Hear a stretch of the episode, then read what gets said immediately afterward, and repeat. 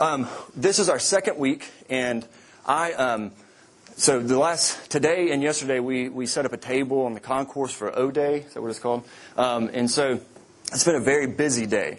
And so I just confess that that I um, don't have my head wrapped around this lesson like I normally like. So I hope that you guys will show me grace and patience. Uh, I promise that I'll teach no longer than an hour and 15 minutes, and, and you should get something out of it. So we'll see. I just figure I'll just keep teaching to you guys really, uh, really seem like you're growing in the faith, and then I'll stop then. Uh, but, uh, but we, we are in a series of Acts, and we only looked at the first two verses of Acts last week. And, and um, it's, it's this semester we're going to be going through Acts chapter 8, verse 3. Uh, so we'll be covering the first eight chapters. And it's called Unleashed because we're looking at this moment. It's a very unique moment in history. It's when the disciples were unleashed to the world. It's when the followers of Christ, for the first time, went out on their own and started sharing their faith. They didn't have authority figures.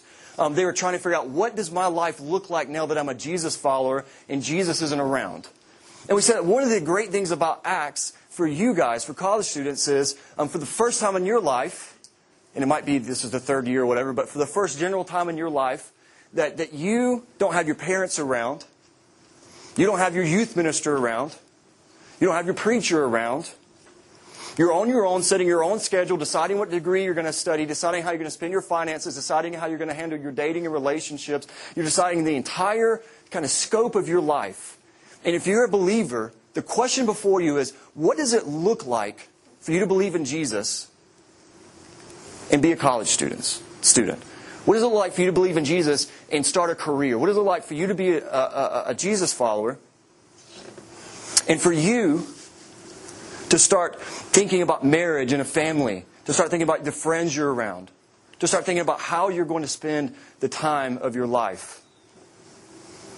And we get to kind of listen in to what the disciples, how they're answering some of those same questions. They're disciples. They're out there trying to figure out what's it like to live life in a culture where most people don't give God the time of day. And we get to listen in on that and learn from it. And I said last week, the most important question you can ask as we begin this is, is it worth it to listen to Luke tell you the story of the early church? Now, where are the disciples when we pick up in Acts chapter 1? What's going on? We talked about this last week. What's, what's happened? Okay, what happened just a few weeks before? It's really important. Crucified. And then what happened next? You guys are smart. You're theologians. Yes, he rose from the dead. And here's the thing. Uh, a few a few weeks ago, we went to uh, a group of us went to a conference. Um, some of our leaders, some of your community leaders, and I uh, went to a conference in Texas. It was uh, roughly 60 hours ish of driving. Oh, it was more. Than, yeah, it was actually like 70 hours of driving. It was great, uh, great. Um, and and on the way back though, uh, we decided to stop and watch Dunkirk. Who's seen Who has seen that? Okay, it's a great movie. If you haven't seen it, you should see it. And and towards the end, um, if you don't know, like the British forces are on a beachhead. Uh, on a beach, and, and, they're surrounded by the German forces. And, and, it really is a point at which hundreds of thousands of British soldiers could be killed, and the war could effectively be over. Huh? Oh. And, um, and, and, they don't know how they're going to rescue them. And, the, and it's just brilliant how it builds tension. And then it gets to the point where um, you have all these fishing boats, it's kind of private fishing boats from Britain. But it's just historical. It's not like a spoiler alert. You know, if you had any history or watched History Channel, you should know the ending. All right, uh, Britain won, the Nazis lost. Uh, if you haven't seen it, I'm sorry. Uh, but they, all these fishing boats arrive and they take the soldiers away. And here's the thing: if you've seen it, how much longer does the movie last after the point where, where uh, the fishing boats kind of come to rescue everybody? Just a few minutes. It's almost, it's almost annoying because this big event happens and a few minutes later it's over with. But most movies are like that. If you think of your favorite movie, it kind of builds and it builds and it builds and, and it kind of, all the odds are stacked against the hero. And then the hero does this amazing thing. The main person or the main people do this amazing thing. And, and whenever that happens, kind of the climax of the story, it's minutes until the thing's over with. That's what you expect. Now, if you're a disciple, you have followed Jesus around and people are kind of listening. The religious leaders don't like him. They're rejecting him. And then the people turn against him in Passion Week, in the last week of his life. They shout, Crucify him. He's crucified. You think the story's over, and he raises from the dead. And if this is a movie, it's just about over. If this is a movie and you're the character of the movie, you don't have much time left. There's not much left for you to do. You have a few funny lines, you wrap it up, you hug each other, you cry, you're excited. End credits, right? And if you're a disciple, this is what you're thinking. The God that we've following around, the God that's been claiming to be the Son of God, he just rose from the dead, right? Game, set, match, it's over with. And by the way, if, if, if, uh, if you understand a little about the Old Testament, they have some pretty good reasons to believe this because Jesus is saying, I'm the Messiah. Jesus is implying the last days are here. In the Old Testament, prophecy after prophecy says, when the Messiah comes, when the last days are here, guess what happens? God completely wins. You just enjoy his kingdom. Scholar, put up Isaiah 2. Okay, thank you. That's really shifty. um, so, I'm going to interpret this for you. Uh, it's in Hebrew. The, actually, I can't do it now. Uh, the last. Okay, I'm going to turn in my Bible. uh, Scotty's doing a great job. Uh, this is not his fault. Uh, this, I'll take blame for this. I don't know what's going on. Um, Isaiah chapter 2. Okay, good. In the last days, the mountain of the Lord's temple will be established as the highest of the mountains. So the highest peak in all the world will be the Lord's temple, where the Lord dwells, where people come and worship Him. Uh, it will be exalted above the hills, and all nations will stream to it. Many people will come and say, Come, let us go up to the mountain of the Lord, to the temple of the God of Jacob. He will teach us His ways, so that we may walk in His path. The law will go out from Zion. Goodness. Don't worry about it. oh. What? Oh, thank you, thank you, thank you. I don't care. I'm ignoring it. The word of the Lord from Jerusalem. He will judge between the nations and will settle disputes for many people. They will beat their swords into plowshares and their spears into pruning hooks. Uh, nation will not take up sword against nation, nor they train for war anymore. Notice that the law is going to go out everywhere to all the people. Notice that the Lord is enthroned as the highest uh, in, in, the temple in the highest place of all the world. In other words, what, what the, the understanding of the Jewish people is that when the Messiah comes and the last days are here, that's it. Curtain call. God's won. The enemies have lost. And so if you look at Acts chapter 1, which will not be up on the screen, thankfully, uh, otherwise this would be a very long Devo. Not that it's not going to be long anyway. Uh, that's the mentality they have. The greatest part of the movie's happened. We're wrapping this up. Acts chapter 1, verse 3.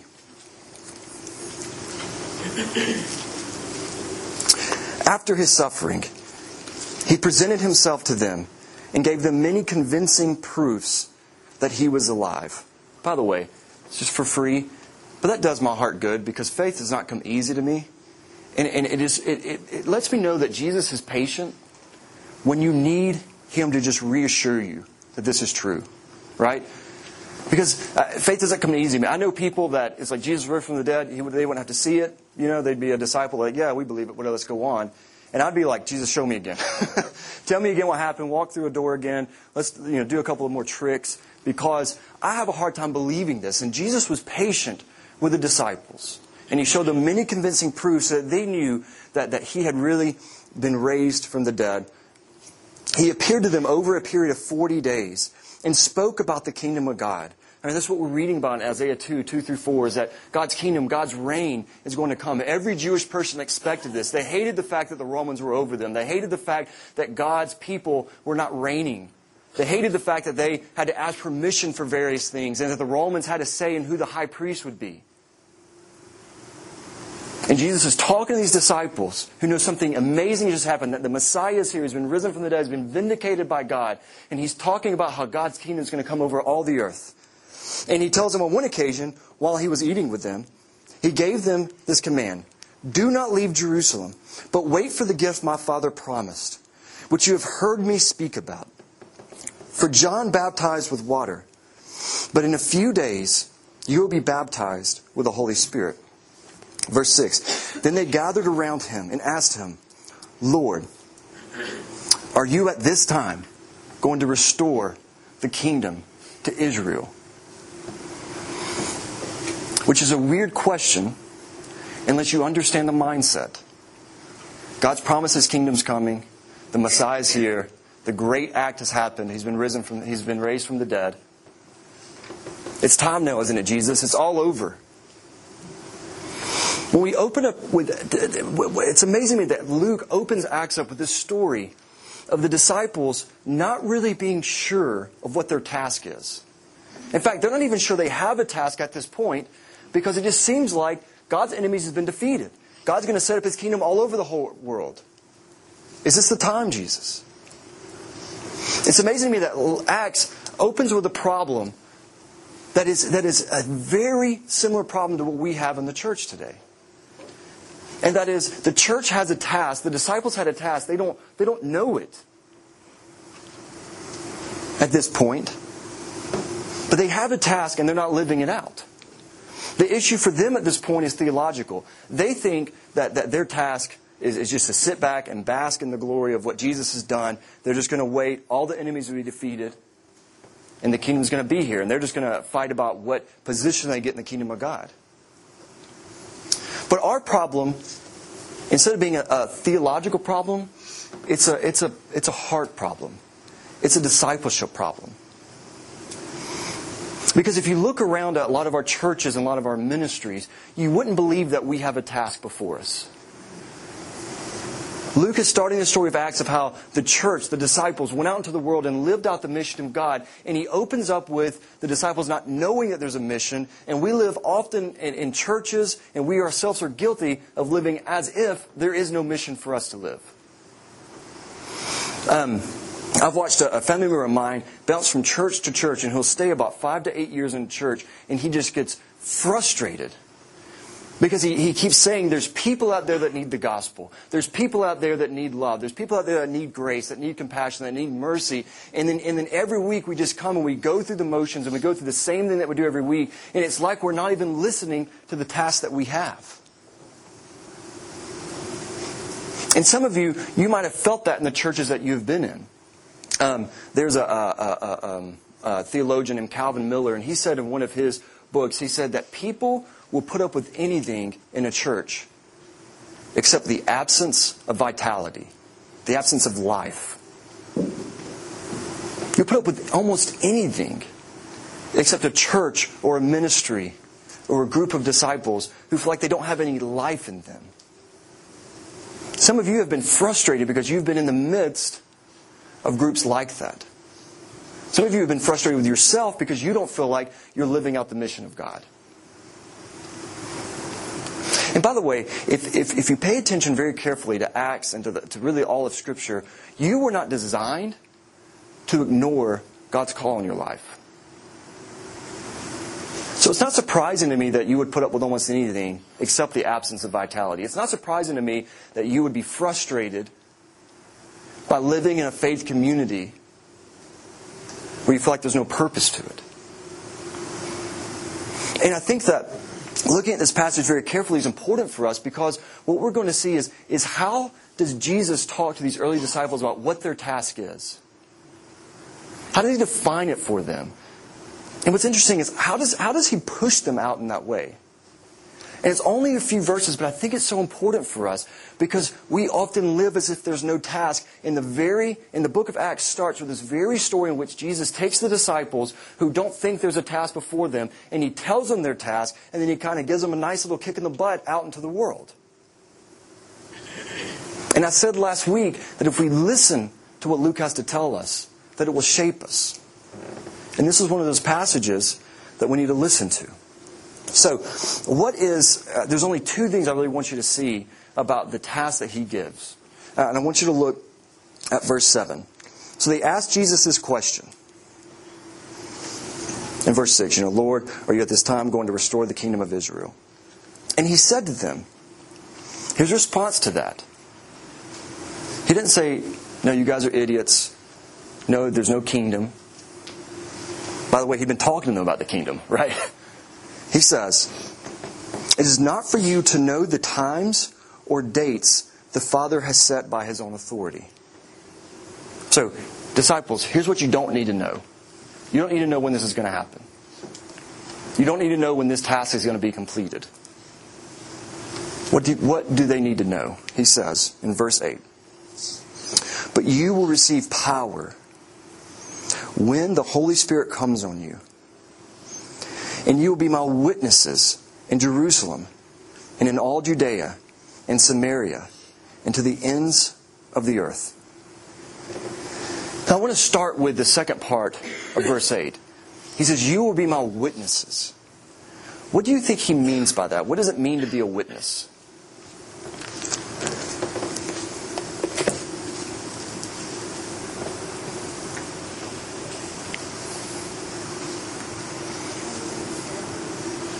I'm sorry. Someone who gives evidence in court. Yeah, someone who gives evidence in court.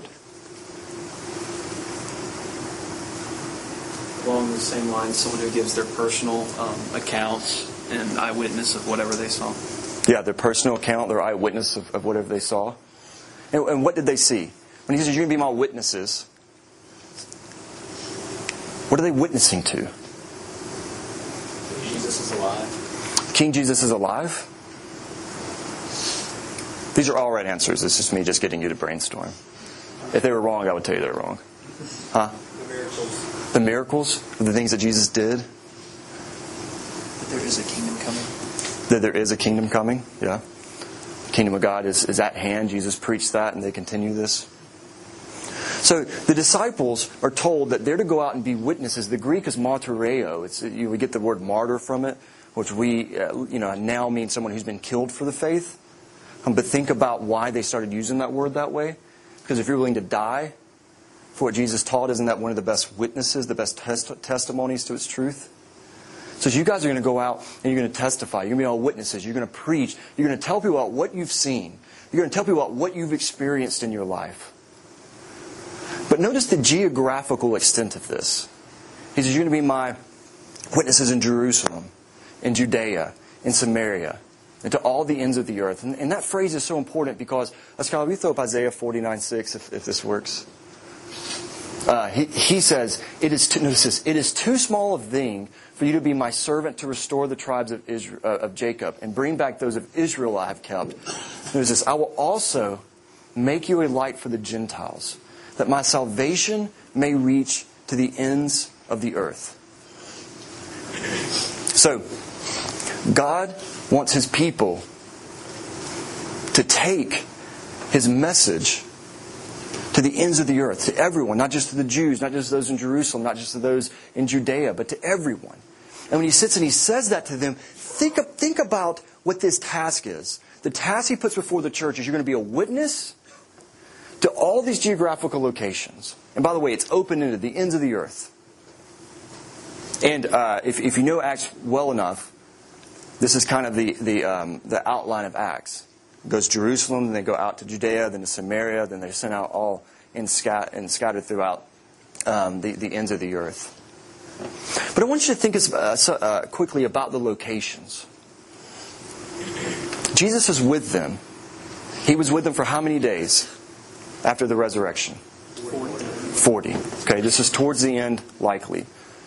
So, what has just happened roughly like 43 days before? When he says, You're going to be all witnesses to Jerusalem, what do they think about when they think about Jerusalem? Crucifixion. I mean, isn't it amazing that when he stands up and he says this, this isn't just like you know an exciting kind of pep rally. We're all going to go out into the world and we're going to share. Uh, you're going to share um, with everybody about me. It's you guys remember a few days ago we were in that town and everybody gathered around and they wanted me dead and you were hiding and you were scared and you wouldn't even admit that you were my disciples. You're going to go there and tell them about me.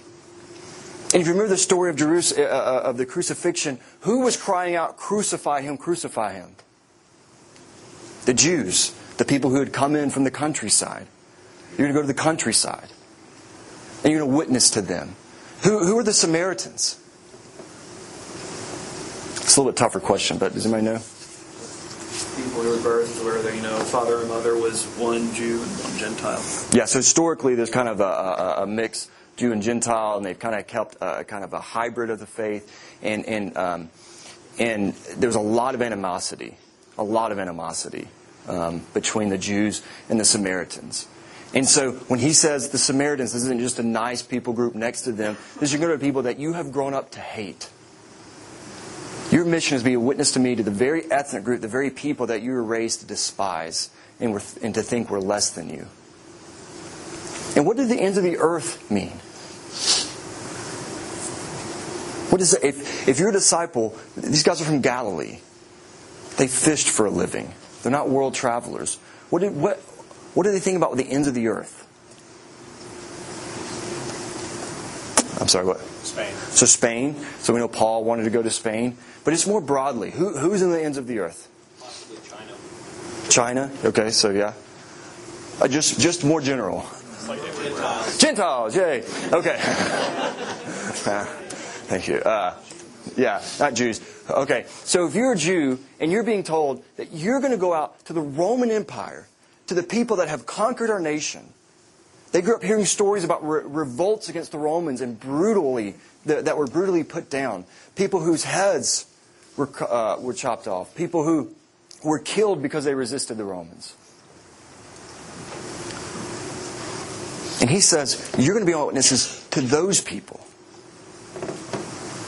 What I want you to realize at this very beginning with these frightened disciples, that when Jesus looks at them, when they don't even know their task, and he doesn't just give them this nice little easy task, he gives them a task that if they take it at face value, it is a frightening, terrifying task. You're going to go to the people that killed me, you're going to the people that hated me, you're going to the people that you grew up hating, and you're going to go to the people that, that oppressed your nation, and you're going to witness to me. This task that he gives them is going to change their life. It's going to take them out of their comfort zone. He's not talking about their preferences. They didn't sit down and do a career profile and, uh, and he figures out here's where you should live. You're going to go to people who want you dead, to people that you might want dead, and you're going to witness to me. What's remarkable to me about this is if, if, if you fast forward a year or two years or three years or five years or ten years or 20 years and you talk to the people who are sitting there listening to Jesus where he says, you'll be my witnesses to Jerusalem, to Judea, to Samaria, to the ends of the earth, and you ask them to start talking about their life, the only way you would understand their life is if you understood their mission. The only way.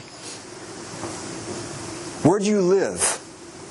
What do you do for a living? Who are you hanging out with? How are you spending your time? Why were you beaten?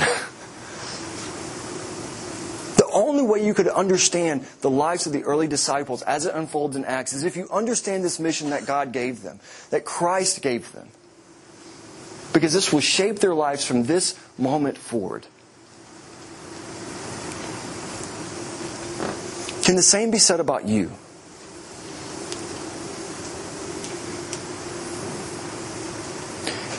Could someone get to know you really well without understanding the mission that Jesus gave you as a disciple? Could someone understand why you live where you live? Why you work in the types of jobs you work with? Why you're part of the social groups you're a part of? Could they understand that without understanding this task that's put before you?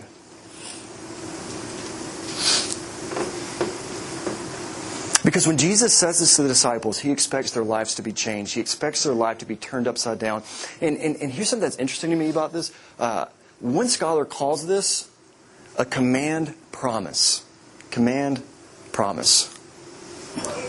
And here's why. Because Jesus tells them to do this, and he's also kind of promising he's going to make them do this. You'll see this start to unfold, but the church doesn't want to live this out.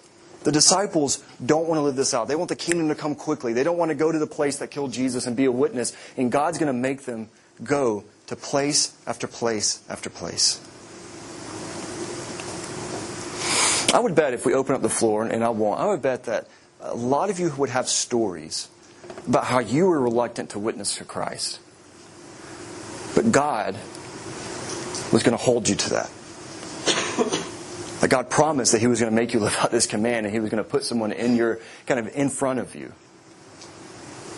I can tell you how many times I've just been going, I can tell you how many times I didn't want to talk to somebody and they finally talk to me, and I have to, I have to share the gospel.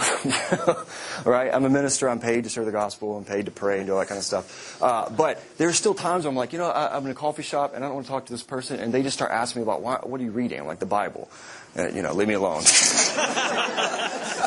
you should buy your own. They give them out at hotels, and uh, and and they're like, are you a Christian? Yeah, you know, and, and then finally I'm like, okay, maybe God wants me to talk to this person, right? Because when God gives us this task, He promises that you're gonna you're gonna um, live it out. If you're wanting to follow God, He will put these things in, in your in your place. This isn't just kind of marching orders for the church. If you and the reason I want to start here is that I want you to realize if you're hearing this, how frightening this must be. Right? You can go to the ends of the earth, to people that speak all different languages. Because God wants all the world to praise Him. He wants praise to come to Him from all different languages. And if you are a disciple who days before you couldn't even own up that you were, you were a follower, that you were hiding away while the women were at the cross, not ashamed of Christ, and He says you're going to go to all these places and witness, what, what are you thinking in your heart of hearts? There's no way. There's no way I'm going to do that. And notice that the task is given after Jesus talks to him about the Spirit. He says in verse 8, Do not leave Jerusalem, but wait for the gift uh, my Father promised, which you have heard me speak. Oh, sorry, my eyes jumped. Uh, verse 7 It is not for you to know the times or date the Father has set by his own authority, but you receive, the, you receive power when the Holy Spirit comes upon you. Why does he start talking at this moment about the Holy Spirit? It's because the Holy Spirit is going to be the power that, that sends the church and enables the church and equips the disciples to go to Jerusalem and Judea and Samaria and all the ends of the earth. Just another, another kind of theological question. Who is the Holy Spirit? That's easy. It's God. Kind of classical formations. He's the third person of the Trinity. What else? What, what does he do in the scriptures? He moves people. Powers. Empowers. I'm sorry. He convicts. Indwells. I heard something else. Comforts. In the Old Testament, it used to go to only very specific people. Yeah, he used to go to only very specific people. And by the way, in the Old Testament, it also prophesies that when the last days come, you'll get the Spirit. So this is another big thing for them, right? That this is this, the prophecies are being fulfilled. But when the when the when uh, Genesis opens up, Genesis chapter one, what is the Spirit doing? Hovering, and then God speaks in the Hebrew, just like the Greek. Uh, for breath and, and, and spirit and all this, and wind is very similar. I mean, the same word. And God created the world through His Spirit. The Spirit's forming things. In Ezekiel, in the valley of dry bones, it's the Spirit of God. He breathes on it. It's the Spirit of God that brings people to life. And the reason I bring that up to you is, is notice what He's promising them. That the very Spirit through which God created the world, the very Spirit through which God was going to bring life to dead people, is a spirit that the church now has for its task. Acts never separates your possession of the Holy Spirit from your call to live out the task that Jesus gave them. It's so closely connected here that it's almost like the reason He gave them the Spirit was so they could fulfill a task that was much bigger than them. What does it tell you that He has the Spirit here? Like, what's the significance of the Spirit being given to them kind of for the, for the mission? What does that tell you about the mission? This is a very simple point. I've already said it a couple of times. God's backing it. But what does it tell you that God that we need God to back it? It'll be hard. It's going to. Be hard. I don't know who said that, but I'm just pointing in this general direction. He said, "Okay, Leo." Yeah, it's going to be a difficult mission. It's almost like he, he's looking at them. He's telling them that that if if you're living out this mission, if you're really following this through, then the only way you're going to be able to do it is by the empowerment of God. And kind of the flip side of that is if your life as a disciple, if the things you're engaged in for the kingdom of God are so easy that you can handle it, then you're not living out the task that God's given you. You're not living out the mission that God's given His church. The mission God gave His church is so difficult that you have to have the Spirit. You have to have the Spirit guiding you. Notice it's not about intelligence. I said this last week. Almost everyone in this room that grew up in, in a church setting knows more about Christian theology than these disciples did.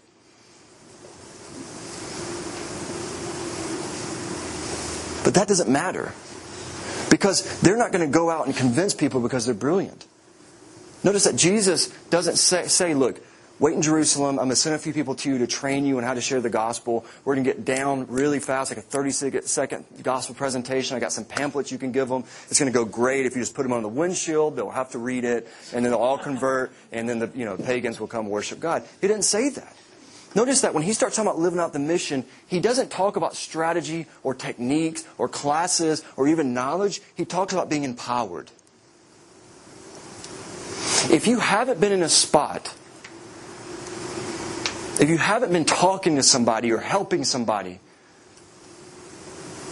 where you felt like the thing I need at this moment is not more knowledge, it's not a smoother pitch, but what I need at this moment is the power of God. If you've been at that moment, then, you then you have been living on mission. Then you've been uh, fulfilling the task that God's given you. I've sat across from a person who's starting to kill themselves, uh, him or herself, multiple people. And I didn't think at that moment, man, if I just had the right thing to say, what I thought in that moment is, I need God to keep this person alive. I sat across from a girl who was depressed because a guy broke her heart, my old ministry. And she could not come around. She was our biggest leader. She couldn't come around. And I talked to her and I talked to her and I talked to her and I talked to her and I talked to her and I talked to her and I talked to her. And you know what? Nothing I said mattered. And I'm really, really comforting and, and, and like brilliant when it comes to counseling. Like if I couldn't do it, no one could, right? And I, I hope you're all laughing because you know it's true. Uh, and and I'm sitting there and I, I promise, meeting. I'm talking, this. I promise you, this was this was almost two years of this girl crying almost every day of her life. Not wanting to come around the ministry. One of our biggest leaders. But when I started that job, I could count on two people being at a Bible study. Her and her roommate, right? And now she won't even come. Right? That was, I lost 50% of my ministry, right? And, uh, and, and, and, and I just talked to this girl. And it just got to the point, it was early in my ministry, and I just, I just remember thinking, I can do nothing for her. because I need God in that moment. I've sat with Muslims talking about Jesus, and, and, they just ask the same questions. I'm trying to explain it. I'm like, no matter how, how you know the diagrams are drawn on the board, and I show them some scripture and tell them the Greek and show them you know, philosophical arguments, they're not getting it because I don't need my knowledge or my you know smooth presentation. I need God to work in their lives. And if you talk to missionaries, you will hear that they get thrown into situations almost every day where it's not about their intelligence, it's not about their training, it's not about any of that. It's about them needing the power of God to live out the mission. That's the type of task that God's put before us. That's the type of mission that He's given the church. When, when, when we sit in churches that all we got to figure out to do is how just to order the songs differently, then something's wrong with that. Because you don't need the Spirit for that. You don't need the Spirit to figure out how, how to do a great PowerPoint, right? You don't even need Skylar. but you need the Spirit when you're going out to a world that doesn't know God, a world that's broken, a world that needs to hear the gospel but doesn't want to hear it, a world that if Jesus was in their presence, most of them would want to kill him. That's when you need the power of God. That's what Jesus expects of his disciples.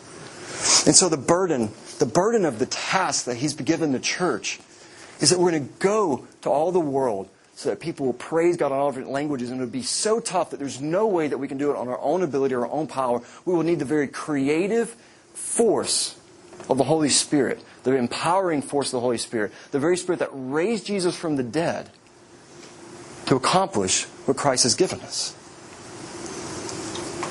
Do you feel the burden of that task? The disciples, he tells them this in verse 9. He tells him this, I promise we're drawing to a close. He tells him this. He said, and he's, and they still don't get it. Listen to this.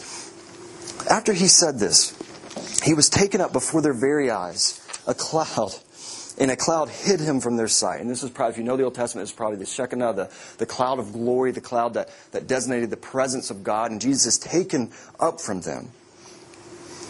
Now, we just read that, and it's like Luke's just throwing in cool information. But here's what you need to know Luke's already told us that at the end of Luke. Why does he repeat it here?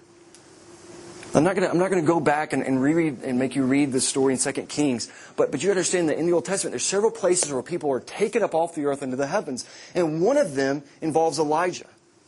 And Elijah's disciple, he had a disciple that followed him around and learned from him, whose name was Elisha, which confuses all of us, right? Spirit could have made it easier on us, but he didn't. And so Elijah and Elisha, they're walking together, and Elijah says, God's going to take me up to heaven. And Elijah's like, I don't want you to. I'd like to stay with you a little, while longer. And Elijah's like, I'm going to go, I'm going to go, I'm going to go. And then, and then they're walking, and, and, and Elijah says, Is there anything I can do for you? And get this. His disciple says, Will you leave me a double portion of your spirit? And he says, Sure if that happens, he, gives a kind of this condition where he'll know. And they're walking, and he takes his cloak and he rolls it up, and, and, they come upon a river, and he hits it, and the river parts, and they're able to cross on dry land. And then when they get on the other side, kind of fire comes up, and a chariot of fire takes him away. A, a chariot of wind takes him away. And then Elijah is left there by himself. And he has to roll, and he, he the cloak's lying there. He picks it up, and he rolls it up, and he turns around, and he goes back to this river and he strikes it. And the river parts. And he walks through.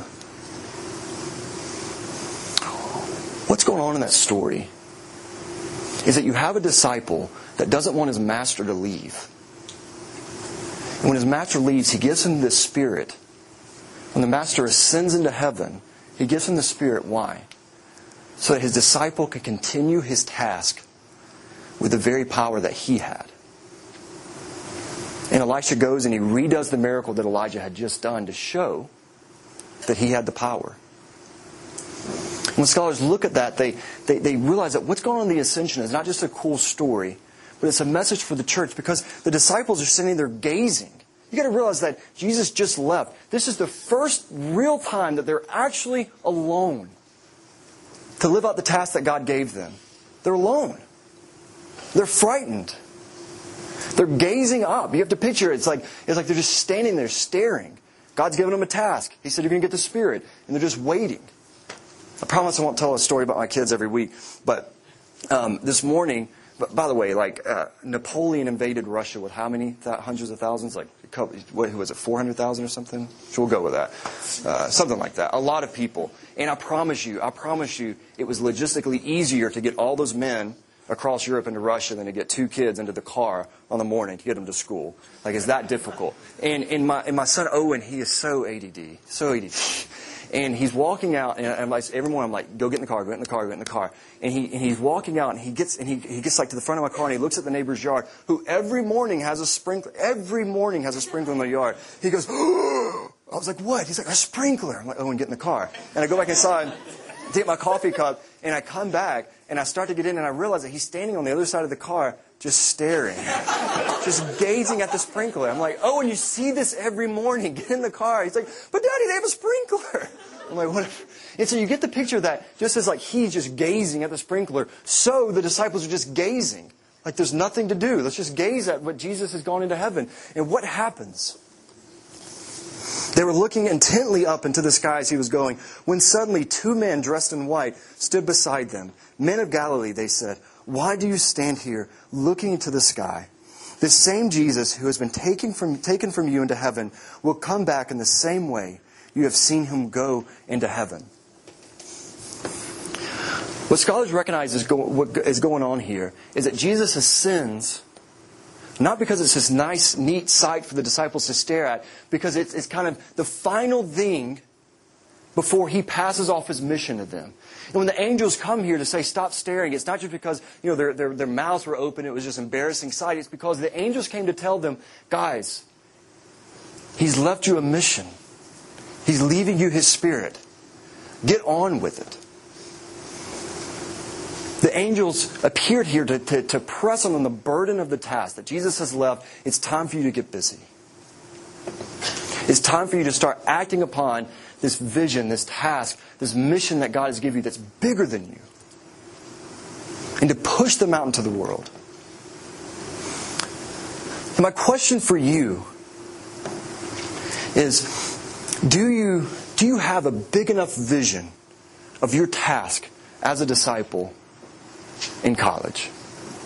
Or are you metaphorically stuck gazing at the sky waiting for Christ to return? Do you get the, the, the magnitude of what Christ has given you? Of what Christ has called you to? Of the mission that God has left you? Remember, it's life changing. It's life shaping. It's so uncomfortable and difficult that you have to have the very power and presence of God in your life to do it. And my question is, is that how you see your discipleship in your time in college? Because I know this is a hard saying, but Jesus said a lot of hard sayings, and I think I'm taking this from the scriptures, that if that's not the case, then your discipleship is falling far short of what Jesus has called it to. Um, we put up the last quote, Skylar. This is from William Willimon. He says, One reason why so many of our churches praise a rather trivial, allegedly concerned but essentially inactive God, rather trivial, allegedly concerned but essentially inactive God, is that they haven't attempted anything, notice this, so bold and brash that they risk utter, embarrassing failure unless the first Easter women were right and Jesus Christ has really, uh, ha, really has risen from the dead. Notice that he takes this question of mission and he makes it into a question about your God. Do you believe that your God is active? Do you believe that your God is so much at work in your life, has such a great call on your life, that the very thing that's put before you is a task so great, of such large magnitude, that it would be a risk, that you would risk utter failure here at college? I don't mean grades. If you tried to live it out. Is that the case for you? Is that the shape of your discipleship? Is that what your life looks like? Is God trying to kind of stand beside you and say, Why are you staring into the heavens? Get on with it. Because our task is huge. And we are at a unique place in our lives where people from all over the world are here. And it's amazing to me, it's amazing to me that the mission is the disciples go out into all the world. And what's happening is the world's coming to us. By the way, a hundred years ago, if I would have stood up in almost any church and said, guys, I got this great plan for missions, let me give it to you. It's that we'll get all the other countries to send students here and pay for them to be close to us so we can share the gospel so we don't have to go far. You'd all thought I was stupid. But you know what's happened? That's happened. When Jesus is going to all the earth, says, go to all the people, all the different languages. Because the, the, the vision of the Bible is that every tongue will confess Jesus Christ as Lord. Every language. I mean, God will be prayed to in every language. And we're going to end tonight in a way to symbolize that. The opportunity before you is great. The power within you is great. And the only question is, are you willing to follow Jesus when he pushes you into a task that's much larger than you, but is not larger than the God who, who raised him from the dead?